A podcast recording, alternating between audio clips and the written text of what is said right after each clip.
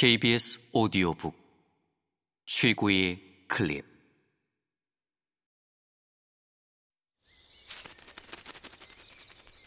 KBS 오디오북.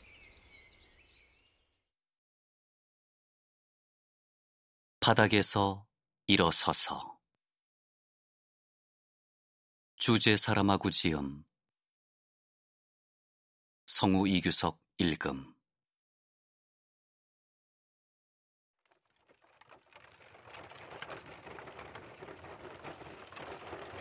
그렇게 그들은 언덕 꼭대기에 이르렀다. 우뚝 솟은 빽빽하고 거대한 구름덩어리가 남쪽으로부터 그들을 향해 집 색깔의 평원을 건너오고 있었다. 길은 가파르게 아래로 곤두박질 쳤는데 텅 빈 넓은 공간을 가로질러 쓸고 들어오는 바람에 대패질을 당하듯 납작해진 부서지는 도랑들 사이로 거의 모습이 드러나지 않았다.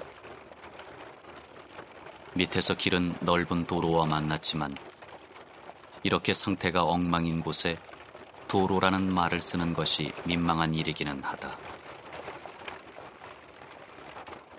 왼쪽으로 낮은 지평선을 거의 끌어안고 있는 것은 작은 정착지였는데 그 흰 담들은 서쪽을 마주보고 있었다.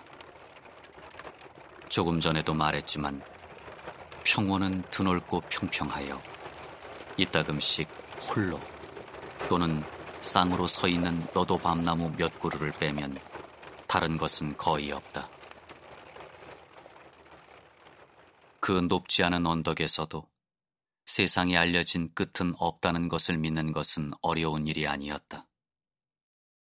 그곳에서 보니 노르스름한 빛 속에서 커다란 나판처럼 보이는 구름 밑의 정착지. 그들의 목적지는 도저히 다다를 수 없는 곳 같았다. 산크리스토방이야. 사내가 말했다. 남쪽으로 이렇게 멀리 와본 적이 없는 여자가 말했다. 몬트라부르가 더 크네요. 겉으로는 단순히 비교 진술이지만 그 말에는 아마도 고향에 대한 그리움이 깔려 있었을 것이다. 언덕을 반쯤 내려왔을 때 비가 다시 내리기 시작했다.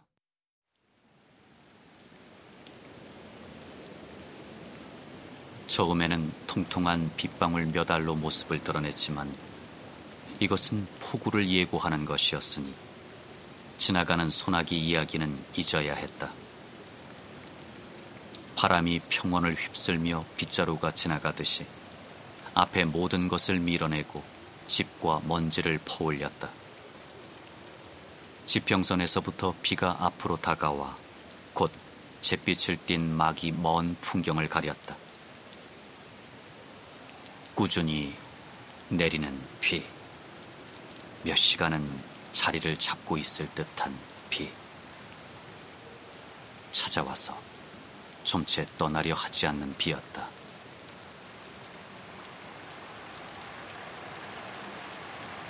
마침내 땅이 그 많은 물을 감당하지 못하자 물을 쏟아내는 것이 하늘인지 땅인지 알 수 없게 되어 버렸다. 사내가 다시 말했다. 젠장. 더 훌륭한 표현을 배우지 못한 사람들이 흔히 하는 말이다.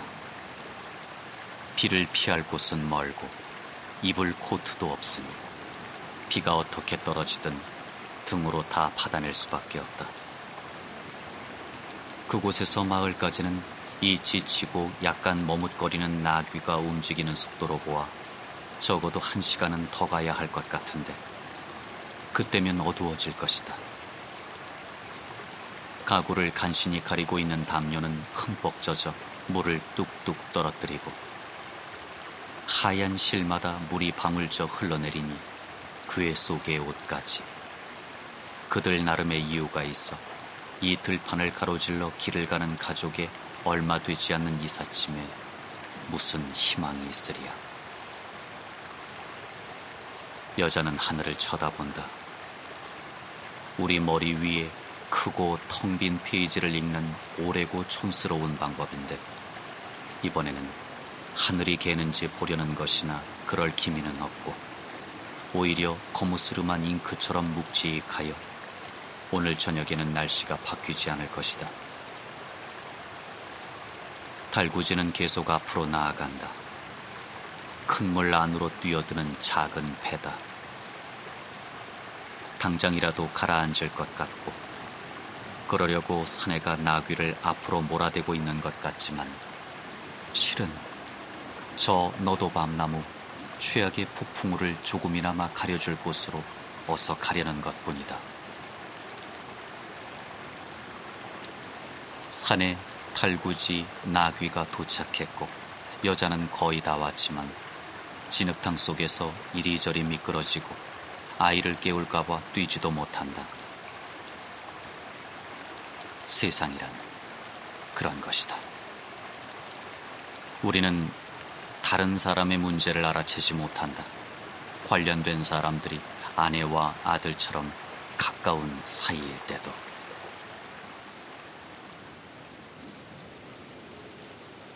너도 밤나무 아래에서 사내는 안절부절 못하고 있었다. 아이를 품에 안고 다니는 것이 어떤 일인지 모르는 것이 분명하다. 차라리 달구지에 묶은 밧줄이 느슨해지지는 않았는지 보고 있으면 좋으련만. 그런 속도로 움직이다 보면 매듭이 분명히 헐거워지거나 가구가 움직이게 마련인데 지금 우리가 가장 원치 않는 일이 얼마 안 되는 가구가 떨어져 부서지는 것이기 때문이다. 나무 아래에서는 비를 좀 덜 맞기는 하지만 그래도 잎에서 큰 방울들이 떨어진다. 이것은 잎이 빽빽한 오렌지 나무가 아니어서 이 넓게 벌린 거대한 팔들 밑에 서 있는 것은 구멍이 가득한 포치 밑에 서 있는 것이나 다름없기에 사실 어디에 서 있어야 할지 알 수가 없다.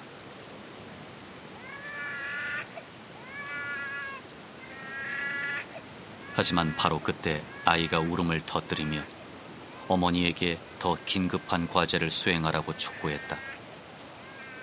블라우스 단추를 풀고 자신에게 첫 가슴, 이제 거의 바닥나 허기를 간신히 면할 정도밖에 젖이 남아있지 않은 첫 가슴을 자신에게 내달라는 것이다. 아이의 울음은 바로 그치고 어머니와 아이는 비에 꾸준한 웅얼거림에 쌓여 평화를 되찾고 아버지는 달구지 주위를 돌아다니며 매듭을 풀었다 다시 묶거나 달구지 옆을 무릎으로 받치고 밧줄을 팽팽하게 잡아당기고 나귀는 멍한 얼굴로 귀를 세게 털어내며 웅덩이와 비에 잠긴 길을 내다보았다.